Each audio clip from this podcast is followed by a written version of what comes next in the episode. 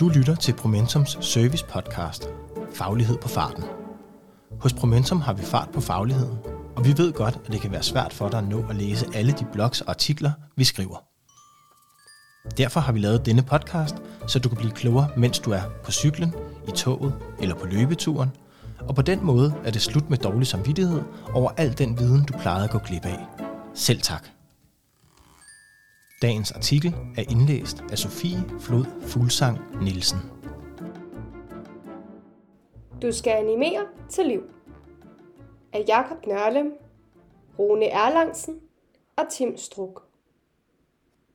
Det regenerative paradigme, blok nummer 7 ud af 12. Velkommen til vores blogserie om det regenerative paradigme. Her inviterer vi dig som læser med på den regenerative rejse, som vi i Promentum er på. Vi har ikke svar på alt, men tilbyder tankeredskaber og mulige eksempler. Vi forsøger at koble den del af vores fortid og erfaringer, der allerede har haft elementer af regenerative praksiser, med nutidige og fremtidige svar. Hertil forsøger vi i samarbejde med jer og inspireret af teori og liv at frembringe nye lokale regenerative praksiser, der kan skabe bedre verdener. I juli har vi præsenteret fem posts på LinkedIn med følgende begreber. Udvikling, synergi, den gode anderledeshed, først liv, så mening og praksisfællesskab. Dem kan du genfinde på vores LinkedIn-side. Denne blog opsamler juli måneds fem begreber og søger at gøre disse begreber mere praksisrettede og brugbare. Juli måned har været dedikeret til at kigge på begreber, der kan være med til at skitsere en regenerativ didaktik og et regenerativt procesdesign. Formålet er således kun afsøgende samt udforskende og ikke definerende. Vi har haft fem begreber til rådighed, og de, vi har udvalgt, udgør kun én mulighed af flere. Således skal de forstås som vores øjeblikkelige fokus inden for et felt, der som universet konstant udvider sig. Og samtidig skal det også understreges, at sammensætningen af de fem udelukkende er baseret på akademiske jongleringer. Med det mener vi, at der ikke er et videnskabeligt belæg for den sammenhæng, de skaber. Kun levede erfaringer. Men igen er formålet jo heller ikke at fremlægge en sandhed. Formålet er at udvide og forrykke perspektivet en smule. Didaktik. Tilrettelæggelse af undervisning. Inden vi kaster os ud i en gennemgang af månedens begreber, altså udvikling, synergi, den gode anderledeshed, først liv som mening og praksisfællesskab, så vil vi for en god ordens skyld lige kigge på, hvad didaktik egentlig betyder. Ifølge den store danske, så er didaktik den del af pædagogikken, der har til opgave at give en vejledning for undervisningen. Den handler altså om, hvordan man tilrettelægger et undervisningsforløb og fagner både, hvad der skal læres og hvordan det skal læres. Hvis man overfører det til et procesdesign, så kan det betyde, hvad der skal skabes og hvordan det skal skabes. På den måde bliver didaktikken som begreb samlende for indholdet og pædagogikken i en given aktivitet. Og her kan det tilføjes, at pædagogik refererer til læren om den teori og praksis, der omhandler mål, midler, sammenhæng og forhindringer i relation til udvikling af værdier, viden og kunden hos den enkelte. Udfold viden samtidig med, at fællesskabet vokser. Det handler altså om, hvordan vi skaber rammer for, hvordan mennesker øger deres viden og kunden. Når vi så kobler det på en regenerativ tilgang, så kan det i vores optik betyde, at det ikke blot handler om at tilegne sig en viden i en given retning, eller mængde, men at viden udfoldes og skabes, samtidig med, at deltagerne og fællesskabet vokser og bliver til i en positiv forstand, mere end de eller det var, og i forlængelse heraf forandrer verden til det bedre. Så hvis vi afholder en workshop eller en samskabelsesproces, så er det altså ikke nok bare at få en masse perspektiver i spil og et slutprodukt. Vi skal søge, at den enkelte og fællesskabet går derfra positivt forandret og med mere energi, da de kom. Det er en stor mundfuld, men håbet er, at nedenstående gennemgang af begreberne sat i relation til hinanden vil kunne give et bud på en sådan didaktik. Vi vil starte med månedens sidste begreb, praksisfællesskab, og arbejde os igennem først liv, som mening, efterfulgt af god anderledeshed og synergi, for til sidst at slutte cirklen ved udvikling. Praksisfællesskab er en decentreret læringsaktivitet. Vi starter med Lave og Wengers praksisfællesskab, da begrebet på bedste vis fagner en læringskontekst, der er mere end indlæring via røven i sædet og lærer-elev-relation. I et praksisfællesskab lærer alle af og med alle, i stedet for at se viden som noget, der bliver overført fra en ekspert til et fællesskab. Så understreger tanken om praksisfællesskab, hvordan vi i fællesskab dels kan skabe viden om et felt, og dels hvordan vi kan hjælpe hinanden til at lære mere. På den måde er der tale om en decentreret læringsaktivitet, hvor alle i fællesskab sammen nærmer sig ekspertisen. Det kan være svært at fastsætte et start- og et sluttidspunkt for et praksisfællesskab, da det som begreb repræsenterer mere end klassiske organisations- og undervisningsformer. Når det så er sagt, så er der nogle greb, vi kan anvende for at fremme et praksisfællesskab. Alle er vigtige for fællesskabet. For det første skal vi se viden som værende mere end iboende i individet. Viden er social, og viden er situeret, som Lave og Vinger udtrykker det. Herefter skal der etableres en decentreret omgangsform i forhold til, hvad der skal læres. Som eksempel kan de mere erfarne inden for et givet felt byde ind med deres viden, og de mindre erfarne stiller uddybende spørgsmål og udfordrer de eksisterende selvfølgeligheder. Det kan enten ske i mindre grupper, eller som en plenumform med en kombination af mindre oplæg og spørgerunder og udfordrende dialoger. Kernekonceptet er plads til mangfoldig refleksion. Og samtidig er det vigtigt at understrege, at alle ligegyldige erfaringsniveau er vigtige og har værdi for fællesskabet og den fælles refleksion og læring. På den måde kan man skabe en mulighed for, at læringen kan overskride den i fællesskabet eksisterende viden. Lev det for at forstå det. En sådan arbejdsform vil i et regenerativt perspektiv opfylde to mål. For det første vil den skabe mere viden og nye muligheder for den enkelte og for fællesskabet. Og for det andet, så vil den i sig selv have potentialet til at være regenerativ, da selve interaktionsformen søger samarbejde frem for konkurrence. At samle mennesker frem for at adskille dem, samt at skabe fokus på at støtte hinanden i at vokse frem for kun at tænke på sig selv. På den måde kan en tilgang baseret på praksisfællesskab hjælpe os til både at skabe regenerative resultater, samtidig med at vi lever den regenerative tilgang. Hermed kommer vi videre til månedens fjerde begreb, og Johan Borghal med hans forståelse af, at øvelsens virke ligger i selve udøvelsen. En didaktisk tilgang, der fordrer først liv, så mening, først handling og så tanke. Først gør vi noget, så reflekterer vi over det.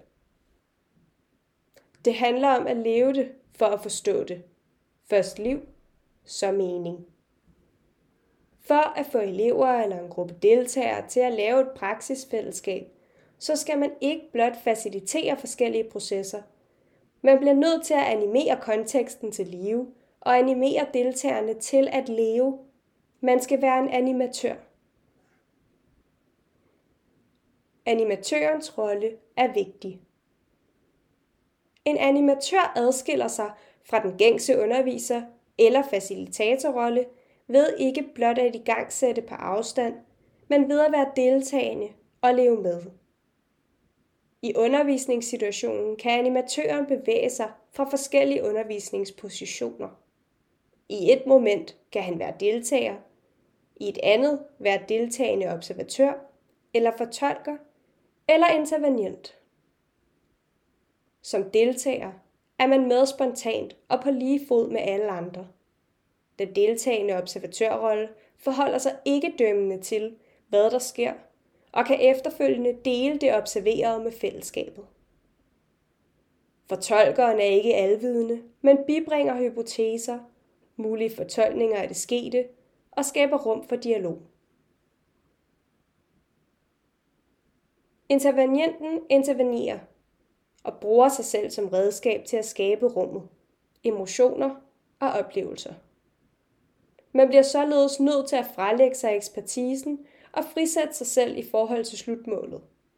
For initiativet kommer fra deltagerne og fra animatøren, som kanaliserer forslagene ind i en kollektiv bevægelse. Det kræver mod og ydmyghed, og ja, man løber en risiko ved at sætte sig selv i spil, mens sårbarheden, der vises, inviterer til sammenhold og samliv, således at der ikke bare arbejdes om en fælles opgave, men også om en fælles sag og omgangsform.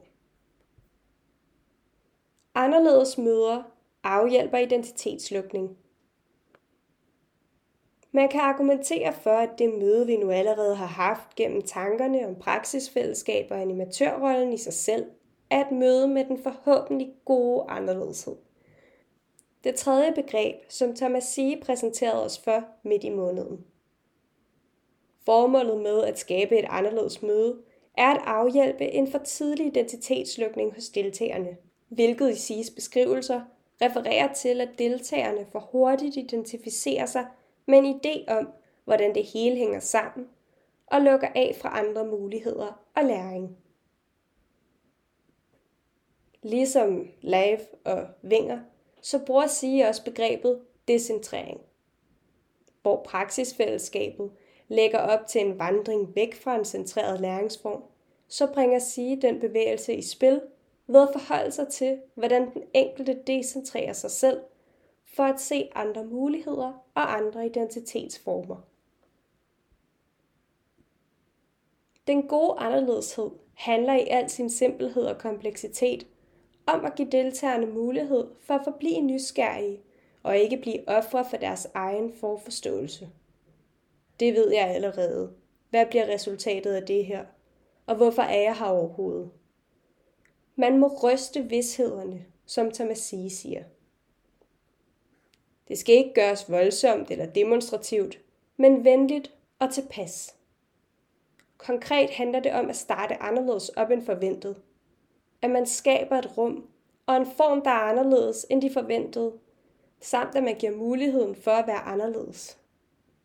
Det lyder måske ikke super konkret, men tænk over, hvad der sker, når vi starter med en historie, og i stedet for at spørge ind til, hvad folk mener, at formålet var med historien, så spørger de, hvad oplevede du og følte du under fortællingen? Pointen er, at vi skal animere et rum, hvor deltagerne holder sig åbne og har lyst til at dele ud af sig selv og deres viden og erfaringer. For vi skal huske på, at formålet med hele den her tankerække er, at den enkelte vokser, og fællesskabet vokser, og den viden og de output, der kommer, bliver mere end blot de enkelte ressourcer lagt sammen. Synergi er middel og mål. De tre ovenstående begreber leverer en grobund for synergien, der udover at være månedens andet begreb, også understreger målet og middel for fællesskabet. Som middel er synergi noget, vi søger at bringe frem via en bestemt interaktionsform, i undervisningen eller i processen, med det formål at skabe bedre resultater.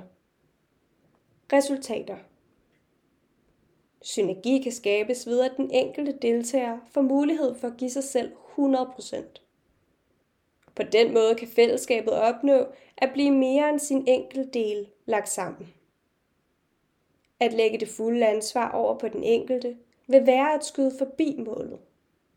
Vi bliver nødt til at animere en kontekst og et praksisfællesskab, hvor det at give sig hen og give slip på bånd og konformiteter bliver en legitim adfærd. Vi har brug for synergi som middel for at nå målet, som i sig selv er synergi. På den måde kan vi slutte ringen ved at genbesøge månedens første begreb, nemlig udvikling. For hvis vi skal lykkes med at skabe en regenerativ udvikling, så bliver vi nødt til at skabe det igennem synergi. Og for at skabe synergi, så bliver vi nødt til at udvikle os i fællesskab. Hvis ikke udvikling, så afvikling. Udvikling er og vil altid være en del af livet. Livets udvikling har ført os til, hvor vi er lige nu, og vil tage os med videre ind i fremtiden. Udvikling bliver ofte sat i forbindelse med noget positivt.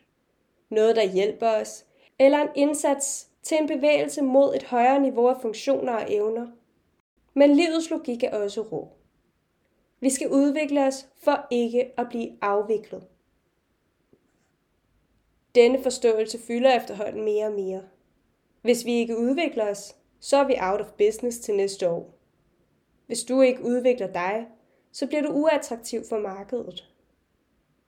Men måske har vi ikke brug for denne hæsblæsende og skræmmende tilgang til udvikling. For vi udvikler os, om vi ved det eller ej. Det er livets logik. Og i et regenerativt perspektiv, så er det vigtigere at sætte udviklingen fri, end det er at tæmme og ensrette den kun med slutmålet for øje.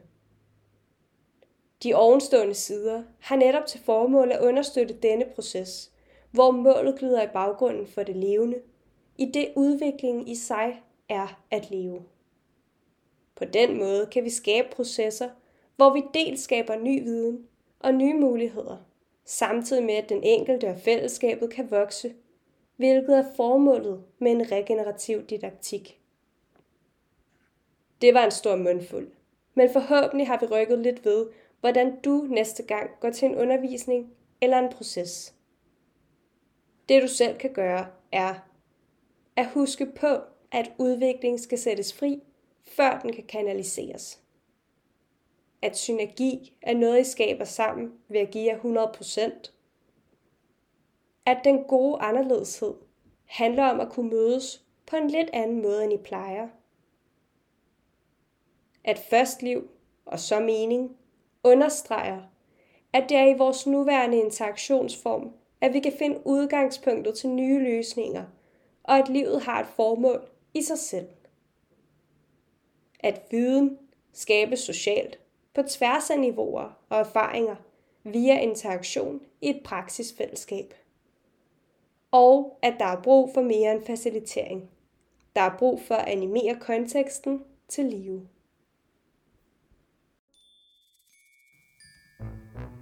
Det var dagens faglighed på farten. Tak fordi du lyttede med. Jeg håber, den gav dig viden, du ikke havde i forvejen. Husk, at du altid kan få mere viden på promentum.dk eller i vores podcast Lyden af Promentum.